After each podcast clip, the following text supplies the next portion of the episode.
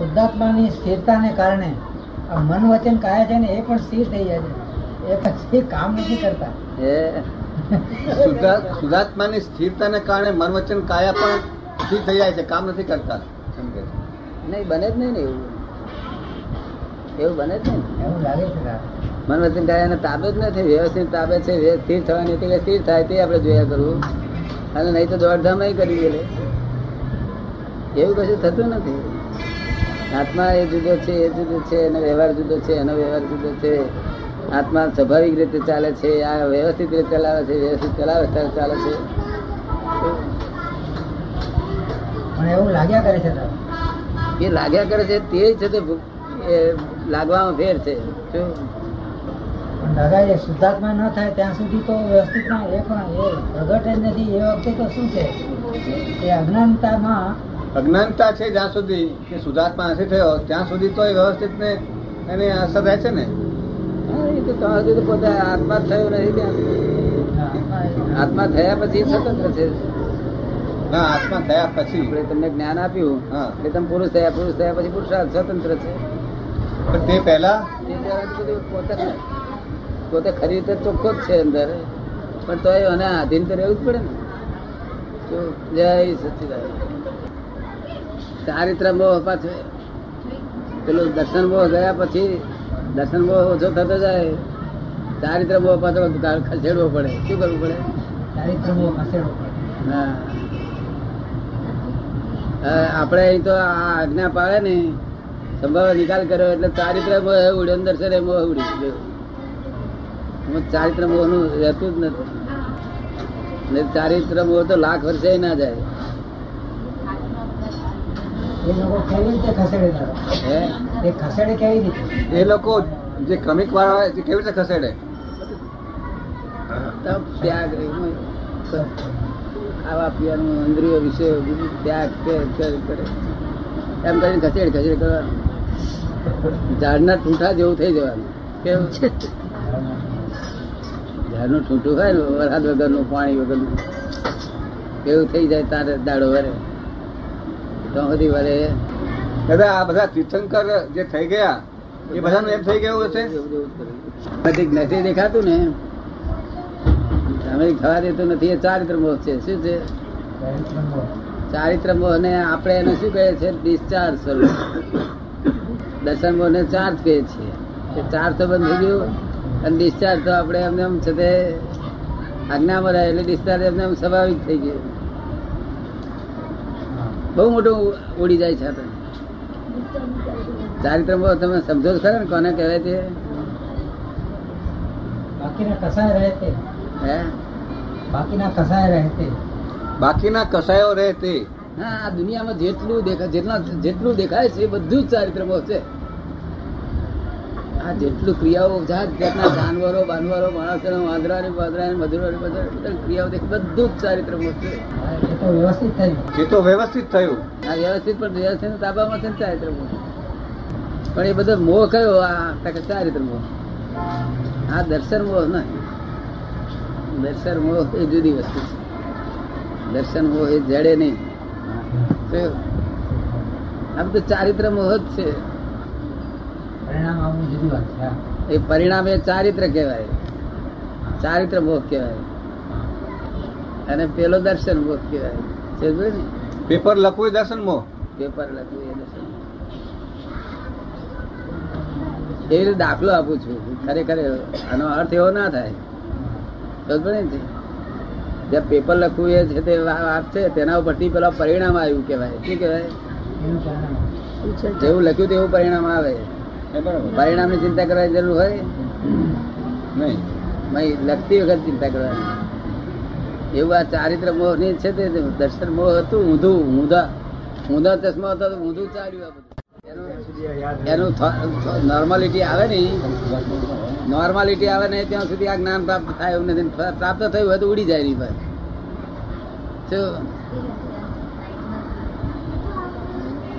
ત્યારે એ બધા ઠૂંઠા જેવા થઈ જશે? ના. કંઈક ક્રમિકમાં થઈને પછી એને મોક્ષમાં જવાનું ને? છે. એટલે પછી પેલા તપ તપ ને બધું કરવું પડશે ને? ના કશું જ ના કરવું પડે. અહીં અહીંથી જ ના ના કહી દીધું અહીં ચોકડી આવી અત્યારે જ એ થઈ જવાનું. આવતા બહુ તો કશું કરવાનું નહીં. અત્યારે જ કાગળ અત્યારે જ લખાઈ રહ્યું છે પેપર બધું. આવતા બહુ તો રિઝલ્ટ છે. શું છે? અત્યારે આ પેપર લખાઈ રહ્યું છે. જાણો મારી શું પેપર લખો છો તે? અત્યારે પેપર લખાઈ રહ્યું છે. તમારી આજ્ઞા પાડો છે એ જ પેપર લખાય છે. શું થાય છે? જેવી જેવી આજ્ઞા પાડો છે એ પેપર લખાય છે એના પરથી માર્ક એનું પરિણામ. તમને કેમ આવતી ભાઈ બેસી ગયા? નહીં એમને એમના પ્રશ્ન ઊભો કરે એવું? નિર્ભય જગ્યા છે ફર્સ્ટ ક્લાસ જગ્યા છે? પછી દાદા એ વખતે તો જગત કલ્યાણ નો ભાવના હોય તો પછી કલ્યાણ જ થશે ને બીજાનું આપણે કરી શકશું ને? અત્યારે કે પછી? એ તો અત્યારે ભાવના જેટલી હશે ને, એટલું એનું ફળ આવે. ચારિત્ર મોહ? મોહ તો ખરો જ નહીં કેમ ફરી માગો છો? કેમ નહીં કહેતા કાર્ય કાઢી નાખતા નથી વરસ અમારે જોઈએ છે નહીં એટલે મોહ તો કરો મોહ કયો? ચારિત્ર મોહ. એવું? ચારિત્રનો તેથી અમે કહ્યું કે ભાઈ આ થાળીનો સંભાવ નિકાલ કરજો એટલું એમ કહીએ છીએ ને તેની હાથે જ ચારિત્ર મોહ ખલાસ થઈ જાય છે. તમે રહ્યા આજ્ઞામાં? ખાનાર ખાય છે તમે આજ્ઞામાં? શું કહ્યું? ખાનાર ખાય છે. તમે શેમાં હોય છો? તમે જ્ઞાતા દ્રષ્ટા મૂળ તમે જ્ઞાતા દ્રષ્ટા વીરચંદ આજ્ઞામાં.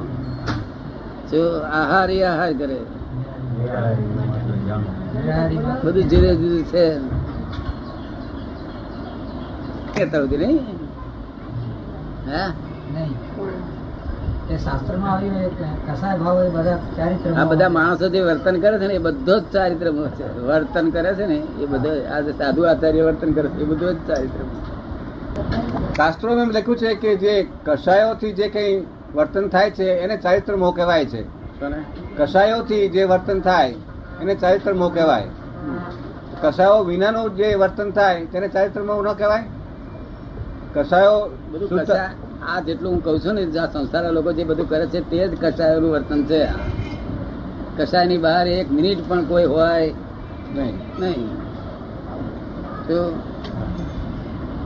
તમે સમજો ને આ જેટલું વર્તન છે બધું જ કસાયોનું વર્તન છે. પમા માણસનું કશું વર્તન નથી. કસાયોના કસાયો એને નચે છે તે બે નાચે છે આ પમેડો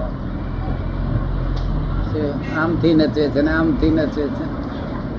પછી ખરી રીતે ખરી રીતે ચારિત્ર મોહ નો ભાગ ક્યારે પડે છે? દર્શન મોહ જેને ઉપશમ થાય તો ચારિત્ર મોહ ભાગ પડે. નહીં તો પછી આ મોહ જ કહેવાય છે. શું કહેવાય છે? જ. આમ ચારિત્ર મોહ ના આમ જ મોહ કહેવાય. પણ દર્શન મોહ છૂટું પડ્યું હોય તો ચારિત્ર મોહ જુદું પડે. નહીં તો બધો મોહ જ છે આપણે ચાર્જ ને ડિસ્ચાર્જ પાડી દીધું. આપણો દર્શન મોહ ચારિત્ર મોહ છે તે નિદ્રા થઈ રહી છે સંવર સાથે ની છે કેવી છે? હા સંવર સાથે નિદ્રામાં શું રહે પછી? તમારી આજ્ઞા જેવી પાળે એટલું ફળ મળે જેટલી પાળે આજ્ઞા. પણ ન પડાય તો? એની માફી માંગી લે. એનું પ્રતિક્રમણ કરવાનું.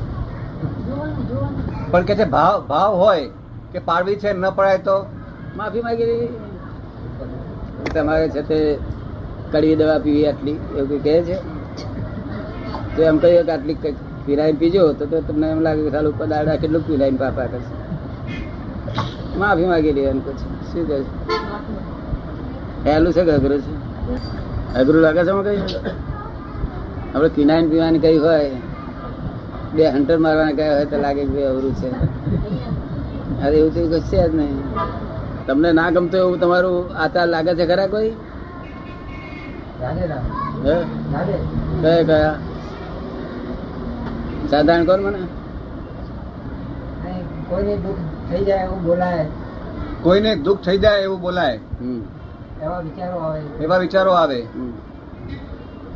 પછી? પણ થઈ પણ જાય એવું. કોઈને દુઃખ લાગે એવું વર્તન થઈ જાય. પછી ગુસ્સો આવી જાય. કોઈ કોઈ ગુસ્સે થઈ જાય, એ થઈ જાય. એ બધું ચારિત્ર મોહ છે. ને? સવારમાં કોઈક સાડા સાત વાગે ઉઠતો તે ચારિત્ર મોહ અને કોઈ પાંચ વાગે ઉઠતો હોય તે ચારિત્ર મોહ નથી એવું. પાંચ વાગે તેને શું મોહ હે? કોઈ દાન આપે તે ચારિત્ર મોહ, અને કોઈ ગજવું કાપી લે તે ચારિત્ર આપે નહીં, તે ચારિત્ર મોહ, અને કોઈ ક્રોધ કરે તે ચારિત્ર મોહ. એ બધું છે ચારિત્ર મોહ. શું કે છે? ભગવાન એક કહી દીધું બધું ચારિત્ર મોહ. પેલાને વહેલું ઉઠવાનો મોહ છે પેલા મોડ ઉઠવાનો મોહ છે બેઓને મોહ જ છે. શું છે? પેલા દોન કરવાના મોહ થાય છે, અને પેલા ગજવું કપવાનો મોહ એમનો બધો મોહ છે. કોઈ પણ પ્રકારના મોહ છે આ બધાની ક્રિયાની પાસે શું છે?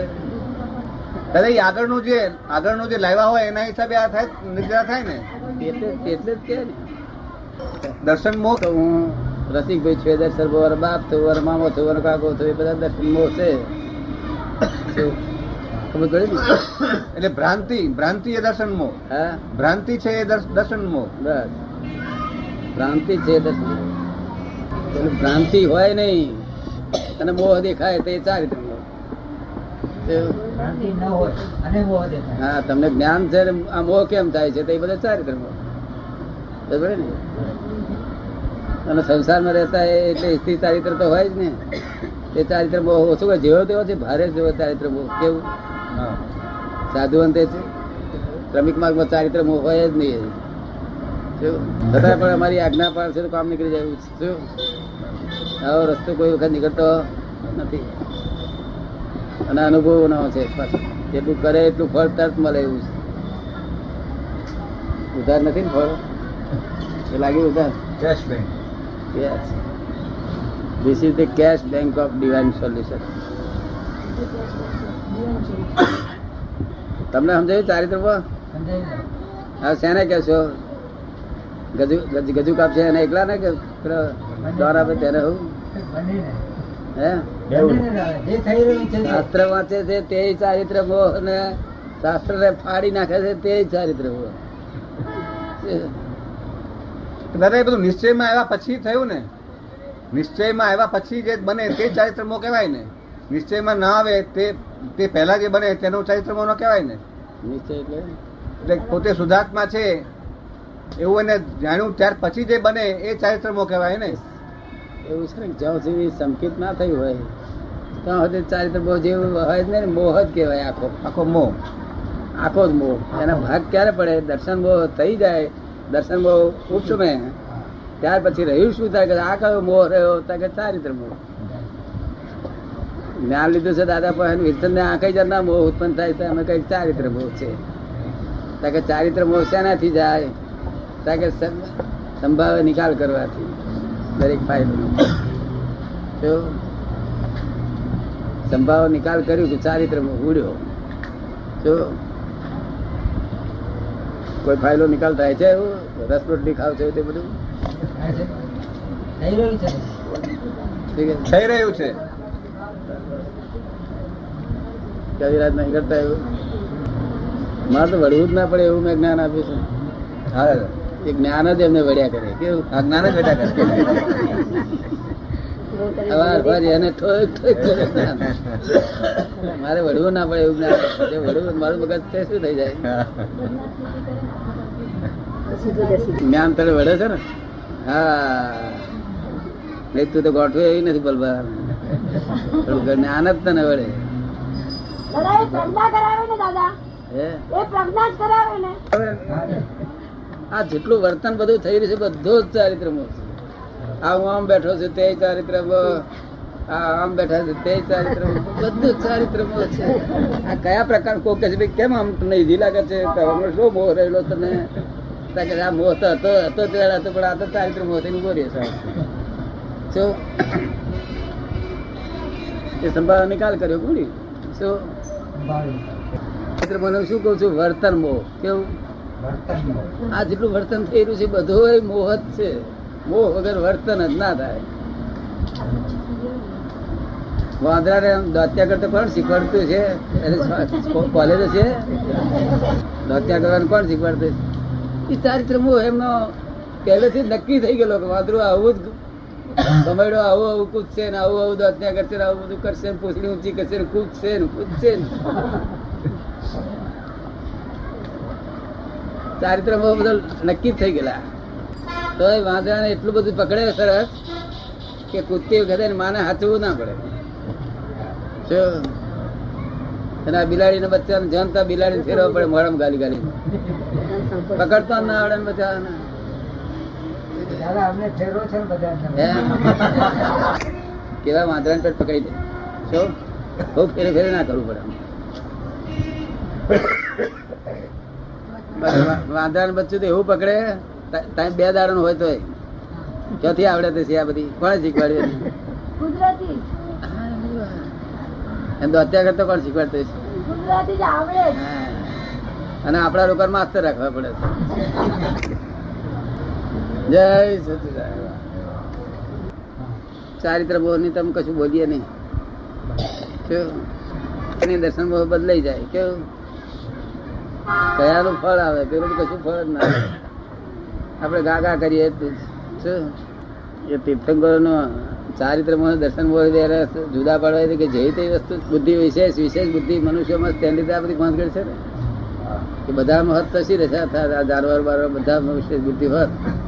તો બધાની કોટો જુદી જુદી હોત બધું જાત. એમની પોસ્ટ વિશેષ જુદી હોય એમના કાગળ વેચાતા હોય. અમને એકલા દખલ છે વિચારવામાં. એટલે ભગવાને કહ્યું કે અભૂત થઈ જાવ કે છે. શું કે છે? અભૂત થઈ આ બુદ્ધિ વધી તેથી જાય ખોખો છે. એટલે દાદા જાનવરો બધા ચારિત્ર મોહ જ કહેવાય ને. એ આ બધા મોહ જ કહેવાય. ચારિત્ર મોહ તો કરે દર્શન મોહ ઉપશમ થયેલો હોય તો કે છે હવે કયો મોહ રહ્યો આ? શું દર્શન મોહ જાય પછી. હા દર્શન મોહ દર્શન ઉપશમ થયેલો હોય. ગયા પછી એ નહીં પણ ઉપશમ થયેલો હોય ને. ત્યાંથી ચારિત્ર. કે ભાઈ દર્શન મોહનો ઉપશમ થયેલો છે. કેમ આ મોહ દેખાય છે? કે ચારિત્ર મોહ છે. નહીં તો બધો મોહ જ છે આ બધો જગત. શું? ચારિત્ર જેને વ્યવહાર ચારિત્ર કહ્યું છે ને તે ચારિત્ર હોય તો ચારિત્ર કહેવાય છે. વ્યવહાર ચારિત્ર. લોકો એક્સેપ્ટ કરે એવી વાત? વ્યવહારના લોકો કબૂલ કરે તેવી વાત? ચારિત્રમાં ક્યારે કબૂલ કરે લોકો? ચારિત્ર ક્યારે કબૂલ કરે વ્યવહાર ચારિત્ર? કે આચાર્ય એ સાધુ તરીકે કોઈ ભૂલ કાઢેલા જેવી ના હોય એમનામાં. શું? તારે એમનો એ ચારિત્ર કહેવાય. સંસારી લોકો ભૂલ ના ખોરી કાઢે. બુદ્ધિશાળી લોકો ત્યાં આવીને ભૂલ ના ખોરી કરો તારે ચારિત્ર કે બધો કપાસ છે ને પેલો ગોરાટ જેમનો કપાસ. ના, આવીને કાળી જેમનો કપાસ. કસાય ના જાય ત્યાં સુધી કશું જ કર્યું નથી એને. ભગવાને શું કહ્યું તેથી સાધુઓનું નામ પાડ્યું ભગવાને. શું નામ પાડ્યું છે? સાધુ આચાર્યોનો ત્યાગ કર્યો તો તપ તપ બધું કરતા હતા. પણ પેલા ક્રોધ માન માયા આવેલો ના ગયા. પછી ભગવાન શું નામ પાડ્યું? વ્યવહાર ચારિત્ર લોકો માન્ય કરે એટલે લૌકિક ચારિત્ર થયું? ના લોકો માન્ય કરે એટલે પૂજ્યતા ઉત્પન્ન થાય. શું કહ્યું? લોક એટલે એમને ગમતા માણસો એ માન્ય કરે જુદું છે. બધા લોકોને એમ લાગે કે ચારિત્ર બધું ઊંચું છે. ત્યારે ક્રોધ માન માયા આવેલો હોય ખરું પણ કેવું હોય પોતાને પોતાને નડ્યા કરે બીજા કોઈ ના નડે તો પ્રત્યાખ્યાની થઈ જાય. બીજા કોઈ હર બાર કશું વાગે નહીં. એ પ્રત્યાખ્યાની પ્રત્યાખ્યાની થયો. પ્રત્યાખ્યાની. પોતે અંદર વાળી શકે એવા. પોતે અંદર વાળી શકે એવા. એ પ્રત્યાખ્યાની કહેવાય એમ. હા એ પ્રત્યાખ્યાની કહ્યું કે એને આપણે અપ્રત્યાખ્યાન કહ્યું કે પ્રત્યાખ્યાન વસ્તુમાં આને આપણે ચારિત્ર કહી શકીએ. શું કહ્યું? ચારિત્ર કોને કહેવાય? ક્રોધ મારા બહાર કોઈને ખબર ના પોતે જો એટલી દશા હોય, એટલું ફોર્મલ એટલું આવ્યું હોય નોર્માલિટી ત્યારે એક્સેપ્ટ થાય.